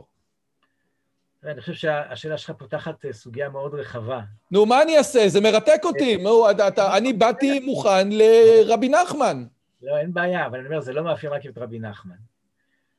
אני אומר, התפיסה של האקדמיה, שמתהדרת לכאורה בהתכוונות של דיון אה, אובייקטיבי, לא מכוון, לא מוטה ערכים אפילו, כן? אה, אני חושב שהיא לא קיימת היום. היום יש פקולטות שלמות שקשורות למשל לפמיניזם ומגדר, לדברים, לתחומים מהסוג אחר, שיש להם יעדים ביחס לחברה, ביחס לסולם הערכים, הם באים לשנות את התרבות, באים אה, לחזק תהליכים מסוימים, והם מכווני מטרה ערכית, וה, והמחקרים שלהם הולכים אה, בהתאם בכיוונים כאלה באופן לא מפתיע. אני מסכים, אבל גרץ ודובנוב, גרץ ודובנוב לא היו נגד החסידים? גרץ לא שנא את החסידים במאה ה-19? השינוי שחל, הוא לא חל רק ביחס לרב נחמן. זה מה שאני בא ואומר. היום האקדמיה זה דבר שגם אה, מחזק אותה מצד אחד, וגם מערער את הלגיטימיות שלה מצד אחר, כן? אם האקדמיה הופכת להיות, אה, נקרא לזה, ישיבה, רק שהערכים שלה, אה, בלי היומרה של השיח האובייקטיבי הקצת וכולי, של ההתכוונות. כולם יודעים שאי אפשר להיות אובייקטיבי, אני לא מדבר על זה, אבל אני מדבר ממש על הצהרת מטרות, כן? על מגמות מוצהרות. אז אני אומר, האקדמיה השתנתה, והדבר הזה, מצד אחד, אני אומר, יכול לחזק אותה, שהיא יותר מעורבת, היא יותר מדברת על זה שהיא תורמת, אה, כאשר היא רואה תרומה בקידום נושא כזה או אחר, לא כולם כמובן מסכימים עם זה. וזה כמובן גם מחליש אותה, כי היא הופכת להיות עוד שחקן בשדה התרבותי הפוליטי, ולא איזשהו מישהו שנקרא לכאורה מחוץ לזה, כן? הקרבה למדעים המדויקים, והקרבה אה, אה, כן, למחקרים בתחומים אחרים, היא, בין מדעי הרוח לתחומים האחרים, היא, היא מתרחקת קצת, כן? אבל צבי... אני מדבר לא על מדעי הרוח ממש, אלא גם על סוציולוגיה ו, וכן הלאה. אבל צבי, הטענה שלי... רק שנייה, ומאידך היא מאפשרת גם, היא גם מאפשרת שאנשים יציפו את הזיקה שלהם לחומרים שהם עוסקים בהם באופן יותר מוצהר ומופגן. וגם במובן הזה חל שינוי גדול שהוא לא נוגע רק לרב נחמן. אה, יש היום אה, לא מעט חוקרים בתחום הקבלה, ושיש להם זיקה לעולם הקבלי הרבה מעבר למושא מחקר. אה, אין כאן את הריחוק, לאחרונה שמעתי דווקא שיחה של גרשון שלום, הקלטה כמובן של שיחה של גרשון שלום עם, עם תלמידים, שבו הוא מתאר שכל כולו עוסק בזווית ההיסטורית, ומעולם הוא לא דיבר על אמונתו שלו, במסגרת מחקרה ולא כתב על זה, היום זה לא ככה, אף אחד לא ייתן כזה נאום, זה לא מה שבאמת אה, קורה. ובמסגרת זאת, גם הריחוק שהיה פעם בין, אה, נקרא לזה, חוקרי חסידות וקבלה לבין החומרים עצמם, היא לא תמיד קיימת. זה קיים גם כן, אבל הייתי אומר, התופעות החריגות זה דווקא אנשים שהם מאוד רחוקים. התופעה היותר שכיחה זה שאנשים שיש להם קרבה יותר לעולמות ש, שהם עוסקים בהם ויש להם זיקה מהמנ... יותר אה, הדוקה, והם רואים במקור השראה מובהק ומוצהר, בלי קשר דווקא לרמה של מחויבות, כן? דווקא יש עניין של אה, מחויבות אה, לדברים האלה. וגם בעניין של רב נחמן יש, יש יותר חוקרים שידברו על הזיקה האישית שלהם גם כן לרבי נחמן. אז תן לי רגע לא לנסח את זה. אני לא אומר שזו תופעה רחבה מאוד, כן, לא נגזים, אבל זו תופעה שיש לה יותר מקום היום, כחלק מהלכי רוח גם יותר כלליים, והיא לא דווקא מייחדת את העניין, את העיסוק ברב נחמן עצמו. אז תן לי רגע לנסח את זה אחרת. הרי, הרי אם אתה פעם מדבר על זה שפעם היה ריחוק, אבל לא רק היה ריחוק, גם היה סוג של זלזול. אני נתתי את השתי דוגמאות. גרץ ודאי זו דוגמה אה, אה, קשה מאוד, אחד מההיסטוריונים הגדולים ש, שקמו לעם היהודי, גם גרץ וגם דובנוב, מגיעים לחסידות מתוך רגש מתנשא ומזלזל. אתה, אתה מקבל את הטענה הזאת? אה, גרץ בוודאי. גרץ... דובנוב ודאי, כן. מה? לגבי דובנוב ודאי. אה, נכון, בתקופה ההיא התחושה הייתה של אה, מלחמה ממש תרבותית בין ההשכלה לבין החסידות. החסידות נתפסה כאויב מספר אחד של ההשכלה, בעוד שנקרא לזה עולם הלמדנות, והמתנגדים לכאורה גם הם שמים את הרמב"ם כגיבור שלהם, ואת הלמדנות ואת השכל. כערך המרכזי ביותר ביהדות, והדמות הגבוהה בהיררכיה הדתית זה התלמיד חכם, החוכמה היא הדבר המרכזי, והחסידות נתפסה כמשהו שבכלל מציג אלטרנטיבה לגמרי קיצונית, מאמין בקבלה, מאמין במיסטיקה, מאמין בכל מיני דברים שהם אה, שאריות של העולם הקדום והפרימיטיבי. זה כמו ש... באווירה הזאת, ודאי, גם התחושה הייתה מראש שבאמת מתנשאת ומזלזלת, וככה נוסחו אה, אה, הרבה דברים. הטקסטים... הדברים האלה לאט לאט אה, השתנו, ולא נמצאים במקום הזה, אני חושב, כבר הרבה זמן. לא רגע, אז את זה אני רוצה רגע לשאול אותך. זה כמו שליברמן, כאילו, שליברמן מציג את אה, גרשום שולם באחד הכנסים, אז הוא אומר, אה, זה חוקר קבלה גדול, הקבלה זה שטות גמורה, אבל חקר הקבלה זה כבר מחקר אקדמי, היום לא עושים את זה. ובעצם דוד אסף, שמקדיש חלק גדול מחייו, או לעבודת הדוקטורט צפונה, כן, לרוז'ינר, חייב איזשהו קשר. אתה אומר, אני, צבי מרק, את כל החיים הבוגרים שלי הקדשתי לרבי נחמן, הוא לא מושא מחקר אה, אה, אה, יבש או רחוק מבחינתי, אני מקדיש את כל החיים שלי למשהו שאני, יש לי איזשהו חיבור גם רגשי אליו, נכון? אני יכול לדבר רק על, רק על עצמי, לא בשם האנשים האחרים. בשם האנשים האחרים צריך לשאול אותם, כל אחד והמערכת זיקות שלו, לפעמים זה מערכת של זיקה, של קשר, לפעמים זה מערכת של התנגדות, אבל אני לא, לא, לא רוצה לדבר בשם, בשם אחרים. אני אומר, מבחינתי רב נחמן הוא גם מקור השראה, אני לא חסיד ברסלב, רב נחמן הוא אחד מרבותיי לצד אחרים, שקיבלתי מהם המון ואני מקבל מהם המון, כמו הרב קוק והרב עמיטל והרב ליכטנשטיין והרב שגר וכן הלאה, והמשוררת זלדה. אז יש עוד... אז אני במובן הזה לא חסיד ברסלב, אבל רב נחמן הוא ודאי דמות מאוד משמעותית, ואני רואה בו גם משאב אישי, אבל גם אני חושב שהוא משאב תרבותי מאוד חשוב שאפשר לקבל ממנו הרבה, איש איש ועולמו. אה, אני אומר, כשהתחלתי לעסוק ברב נחמן, הדברים שלי היו אולי נשמעים קצת יותר מוזרים, אבל אני חושב שהיום הדברים האלה הרבה יותר מתיישבים על הדעת והרבה יותר אה, מקבלים עד אה, הרבה יותר רחב. לא הדברים שלי, אני אומר, הנוכחות של רב נחמן, לא אני העניין פה. ובמובן הזה ודאי שאני לא רואה בו רק איזשהו מושא מחקר אובייקטיבי, לא, לא, לא הייתי אף פעם במקום הזה, וזה לא היה אף פעם היחס. אגב, אני חייב לשאול, לפני שאני אגיע ל, ל, ל, לשאלות האחרונות, יצא לך לראות את המערכון של היהודים באים על המוות של רבי נחמן? ראיתי. נו, מה?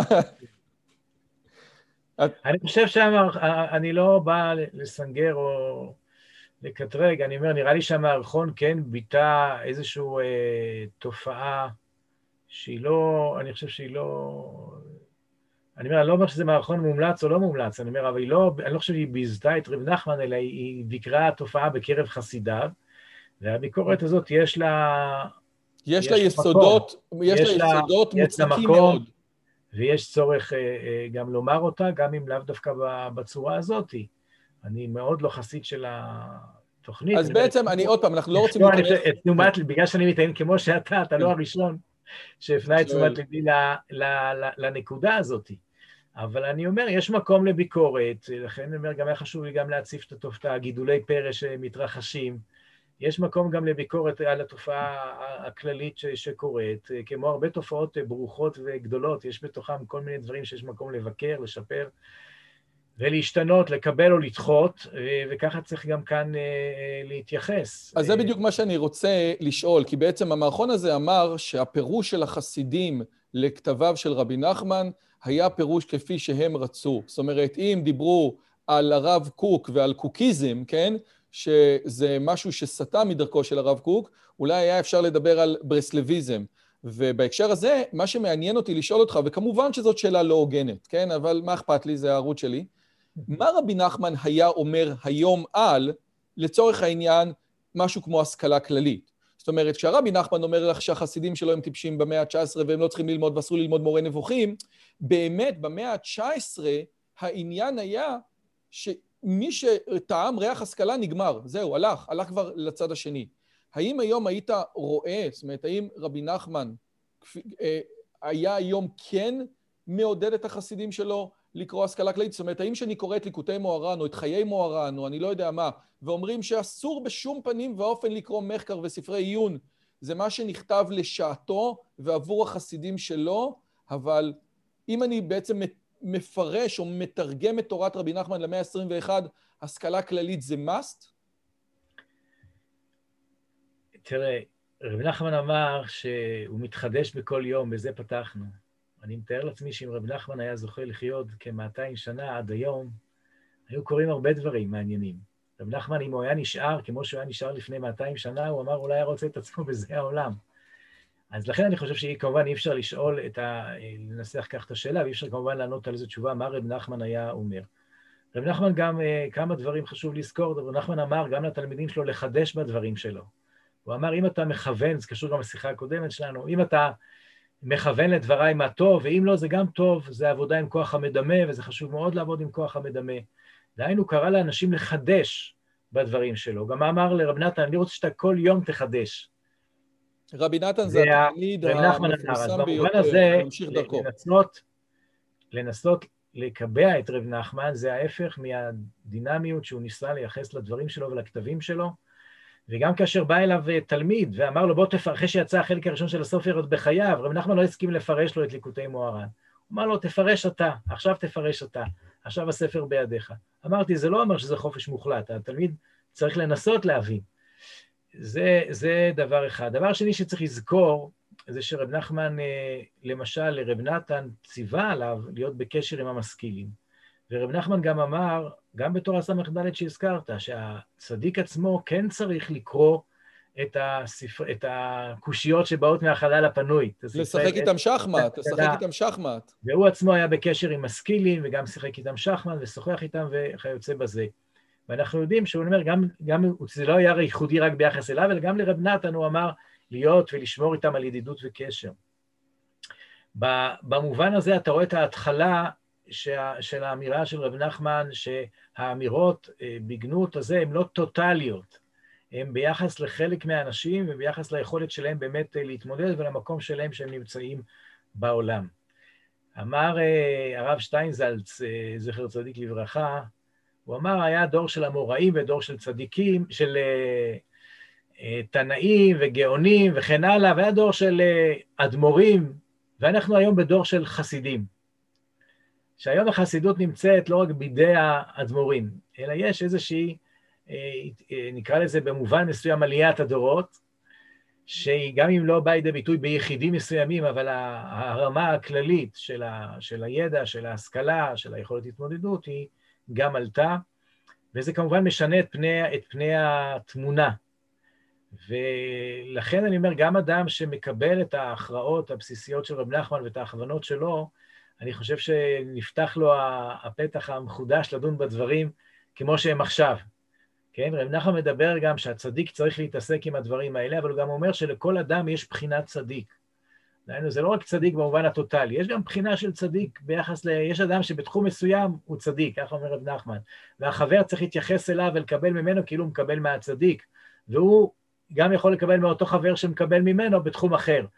אז במובן הזה יש כאן כמובן מקום לשיקול הדעת, ואני אומר, רב נחמן הוא האחרון שרצה שדבריו יהיו דברים שמתקבעים כדבר שאין בו התפתחות ואין בו שינוי ואין בו חידוש, אלא הוא קרא לחדש בדבריו, ולכן אני אומר, לאור התמונה הכוללת, גם בסוגיות האלה כמובן שיש מקום לפתוח אותם, וגם הוא רמז לדברים האלה, ויותר מרמז להם במקורות שונים בכתבים שלו, גם בסיפורים שלו.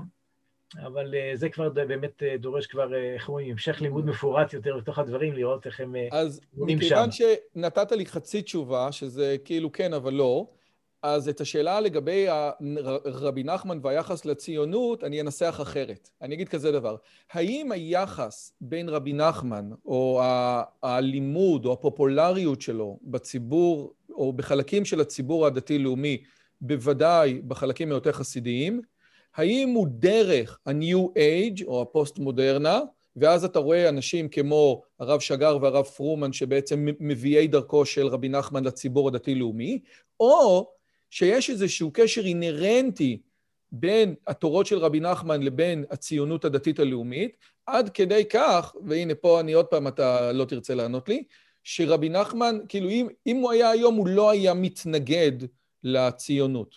אז, אז הנה, אז ניסיתי לנסח את זה אחרת, כאילו, מה אתה אומר על, הש... על, ה... על, על זה? אני, אני, כמו שאמרת, להגיד מה רב נחמן, אני חושב שזה... אז הנה, אז אני מנסח את זה אחרת. אני כבר אבל בכיוון השני, הזיקה של הציונות הדתית לרב נחמן, יש לה אה, יותר מיסוד אחד. יסוד אחד קשור באמת לכל העיסוק דווקא, הייתי אומר, במטוטלת של בין. העיסוק בציבורי והלאומי לעיסוק באישי. כשחזרה המטולטלת לעניין של האישי, אז הציונות הדתית מצאה את רב נחמן כמי שעוסק בנושאים האלה בצורה רחבה, מה שהיא לא מצאה אה, מספיק אצל הרב קוק. וזה הקוטב שגם מקשר אותה לעניין של ה-New Age ומאפשר לה את זה וכן הלאה. אבל לרב נחמן יש גם קשר מאוד מיוחד לארץ ישראל, וגם היסוד של הזיקה לארץ ישראל והתפיסה של תורת ארץ ישראל, זה גם דבר שמקשר את, את חסידי ברסלב לעולם של הציונות הדתית. רבי נחמן עשה מסע לארץ ישראל, מסע קשה מאוד, ואחרי שהוא חוזר מהמסע הוא אומר, כל התורות שאמרתי לפני שהגעתי לארץ ישראל, תזרקו לפח, כן? משהו חזק מאוד ב, ב, בסיפור הזה. נכון, אבל אני אומר, היה זיקה, הזכרנו הרבה את הרב קוק כאן, אז כמה מחסידי ברסלב, שהיום הם דמויות מופת בחסידות ברסלב, כגון רב מאיר אנשין והרב שמואל פרידמן, היו יושבים על שולחנו של הרב קוק בסעודה שלישית, כשהוא עוד היה ביפו, והיו רוקדים על שולחנו בפורים. יש לנו עדויות אה, ממוסמכות על הדברים האלה, והזיקה הייתה יותר עמוקה, והיה לה כמה יסודות, ואחד היסודות זה גם השיתוף בנושא של היחס לארץ ישראל, וגם בנחישות שצריכים לעלות לארץ ישראל, ובמובן הזה לצאת נגד מי שמכונה על ידי רב נחמן מוציאי הדיבה, אנשים שיוצאים, מדברים נגד אלה שמדברים לעלות לארץ ישראל, נגד אלה שמדברים בחשיבותה של הארץ, מפחדים מהקלקול שיהיה אם יבואו לארץ והדברים מהסוג הזה. אז גם בדבר הזה יש לו עוד הרבה מקום בחסות ברסלב, לא נכתב על זה מספיק, בעזרת השם, אני מקווה גם כן לעסוק בסוגיה הזאת. הנה, אז עם זה אפשר... אה, ובסופו של דבר, מה שאני רוצה מהשיחה הזאת, כי באמת זאת דמות מעניינת ומרתקת. מי ששמע את השיחה שלנו ואמר, אתה יודע מה? עשית לי חשק, יאללה. אני לא רוצה לנסוע לאומן כי עדיין יש לי, זה נראה לי טירוף מוחלט, אבל אני רוצה פתח. מי שרוצה עכשיו פתח לרבי נחמן, מה היית מציע לו? ללמוד את סיפורי המעשיות עם הפירוש של הרב שטיינזלץ, או לצלול? אם היית נותן לבן אדם, למשכיל המתעניין, איזושהי מפת דרכים לעולמו של רבי נחמן, מה היית עושה? מה, מה, מה היית מציע לו? אז כמו שאמרנו, כשם שהם פרצופיהם שווים, כך גם, גם הם דעותיהם שוות. לא, אתה קשה איתי. וכל אחד, מה לעשות? וכל אחד, אה, אדם שיש לו זיקה לעולם הספרותי, אז הייתי אומר לו, תקרא את סיפורי רב נחמן, תקרא אותם כמו שהם, לפני הפירושים. אמרת קודם שלא מבינים את רב נחמן. גם כשאני שומע מוצרט, אני לא מבין אותו. רב נחמן מדבר בלשון של דימו, דימויים, הוא מייצר ומצייר ציורים אה, מרתקים, מלאי דמיון, מלאי, אה, גם מלאי דינמיקה שעוברת מדבר לדבר, והדברים האלה קיימים גם בליקוטי מוהר"ן וגם בסיפורי מעשיות. ולכן הייתי אומר שגם האדם לא, תלוי מי האדם, אבל אני אומר, אם האדם יש לו את, ה, את הערוץ הזה בתוכו גם ככה, הוא גם ככה שומע דימויים, רואה אותם, מאזין להם, שיקרא את רב נחמן עצמו, יקשיב לרב נחמן, יקרא את הדימויים שלו, ויזרום יחד איתם, עוד לפני הפירושים, גם ביחחס לתורות וגם ביחס ל, ל, לסיפורים. ואם הוא נמשך לתורות... לאחר מכן, מי שיש נטייה הגותית יותר, צריך לפנות לליקוטי מאורן. מי שיש לו נטייה לצד המעשי יותר, הייתי מציע לו לפנות לשיחות הר"ן, אה, ספר קצר יותר של רב נחמן, יש בו הרבה רעיונות, אבל בלי כל המעטה הדרשני. הדברים נאמרים יותר נטו, יותר בתמצית. ומי שהולך לליקוטי מוהר"ן ומרגיש שהוא לא מבין, אני, בכל אופן, אני דוחף אותך לפינה ושואל, האם היית כן יכול להמליץ לבן אדם כזה על איזשהו משהו, איזה שהם קביים, ספר פרשני, לליקוטי מוהר"ן? יצאו היום, יצאו היום אה, כמה מהדורות של ליקוטי מוהר"ן אה, עם פירוש צמוד. אה, אחד המהדורות זה נקרא ליקוטי מאורן המבואר, ויש גם אה, אה, בהוצאה של אבן שתייה, וישנם עוד לפחות שתי מהדורות מעין אלו, שישנו, הייתי אומר, פירוש, נקרא לזה פשוט, במובן שהוא מנסה לבאר באמת את הדבר הראשון, מה רב נחמן אומר, לפני ה... מאיפה הוא לקח וכן הלאה. אז אני אומר, יש כאן באמת איזושהי עזרה בקריאה הפשוטה של רב נחמן, ויש היום כמה, כמה אפשרויות בתחום הזה, וזה עוד לפני הפירושים והמחקרים, שברוך השם הם אה, רבים ומגוונים, ומי שיעשה מה שנקרא גוגל יוכל להגיע להרבה דברים יפים וטובים. אגב, הסיפורי המעשיות לא מכילים את מעשה מלחם, נכון? בספר סיפורי מעשיות אין את מעשה מהלחם. אה, כאן אני אפנה לספר שלי, כל סיפורי רבי נחמן מברסלב, שניסיתי ללקט את כל הסיפורים שלו, כולל גם הנוסחים השונים, עם מבואות שיכולים גם לתווך אותם, זה לא ספר עם פירושים, אבל ספר שבו מלוקטים גם הסיפורים הסודיים של חסידות ברסלב. אגב, כמה... אני רוצה רק לחדד, צבי מרק הוא זה שהביא לנו, או בעצם ביאר או פתח את מגילת הסתרים, איזשהו חיבור סודי של רבי נחמן שלא היה ידוע בכלל. זאת אומרת, אז אתה אה, אה, כוח יוצר חשוב מאוד בחסידות ברסלב, כן? גם, גם מעשה מלחם, שאני חושב שעד ה, העבודה שלך לא היה מוכר, כי היה מוכר מה שהיה בתוך סיפורי המעשיות. ו, ו, וגם מגילת הסתרים, נכון? אה, תודה על הדברים. אה, אני אומר, רב נחמן היום אה, יש לו הרבה דברים, וכמובן, ויכול להיות שבציבורים מסוימים, התיווך שלי במובן הזה של החומרים, הן של המחקר, הן של כל סיפורי רבי נחמן, היה לו תפקיד מסוים, גם אם קטן מאוד, אבל איזשהו משהו, אני, אני רוצה לחשוב שכן. אה, וישנם חומרים שבאמת אה, יצאו לאור לראשונה על ידי, וביניהם כמובן זה מגילת סתרים, שיצא גם כספר בפני עצמו, שעוסק בחזון הסודי המשיחי של רב נחמן מברסלב, שבו הוא מתאר אה, מה יקרה בימות המשיח.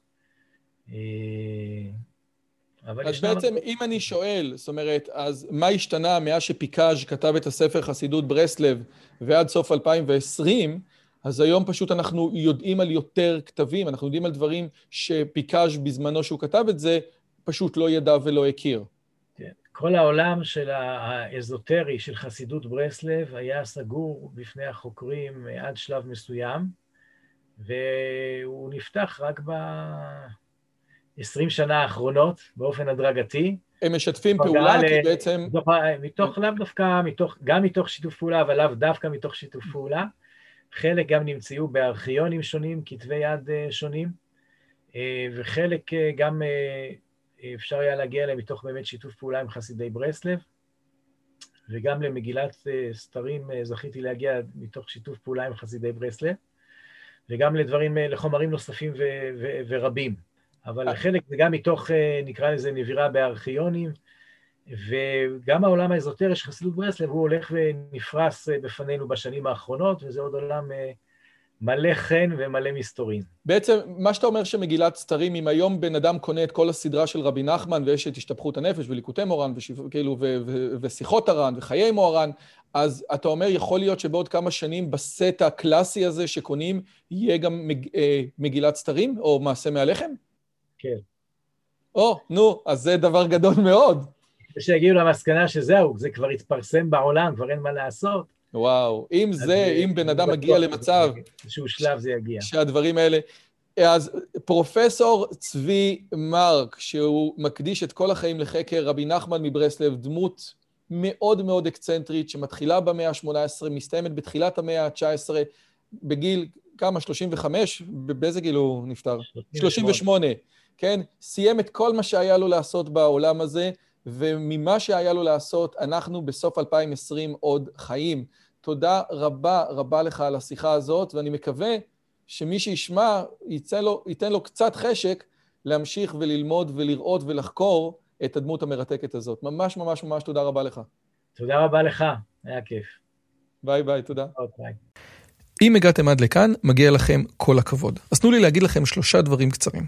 הדבר הראשון, אם שמעתם משהו בשיחה שמעניין אתכם, שאתם רוצים לקחת הלאה, פשוט ספרו אותו לאנשים אחרים. משהו מעניין שאני אמרתי, משהו מעניין שהאורח שלי אמר, איזשהו רעיון שאתם רוצים לקחת איתכם לחיים, פשוט ספרו אותו לחבר או לחברה. זאת הדרך הטובה ביותר לזכור את הרעיונות מתוך השיחות האלה. הדבר השני, אם אתם רוצים לקחת חלק בקהילה שלנו ולפגוש ולדבר עם אנשים כמוכם, אתם מוזמנים לערוץ הטלגרם שלנו, שווה לכם מאוד. פשוט תראו עוד אנשים שמתעניינים מדברים מגניבים בדיוק כמוכם. והדבר האחרון, אם אתם יכולים, דרגו את הערוץ שלנו באפליקציית הפודקאסטים שלכם, זה יכול להיות בספוטיפיי, באפל פודקאסט או בגוגל פודקאסט, זה תהליך קצר של שתי שניות, הוא מאוד מאוד יעזור לנו להפיץ את הבשורה הלאה. שיהיה לכם כיף גדול וכיף בשיחה הבאה.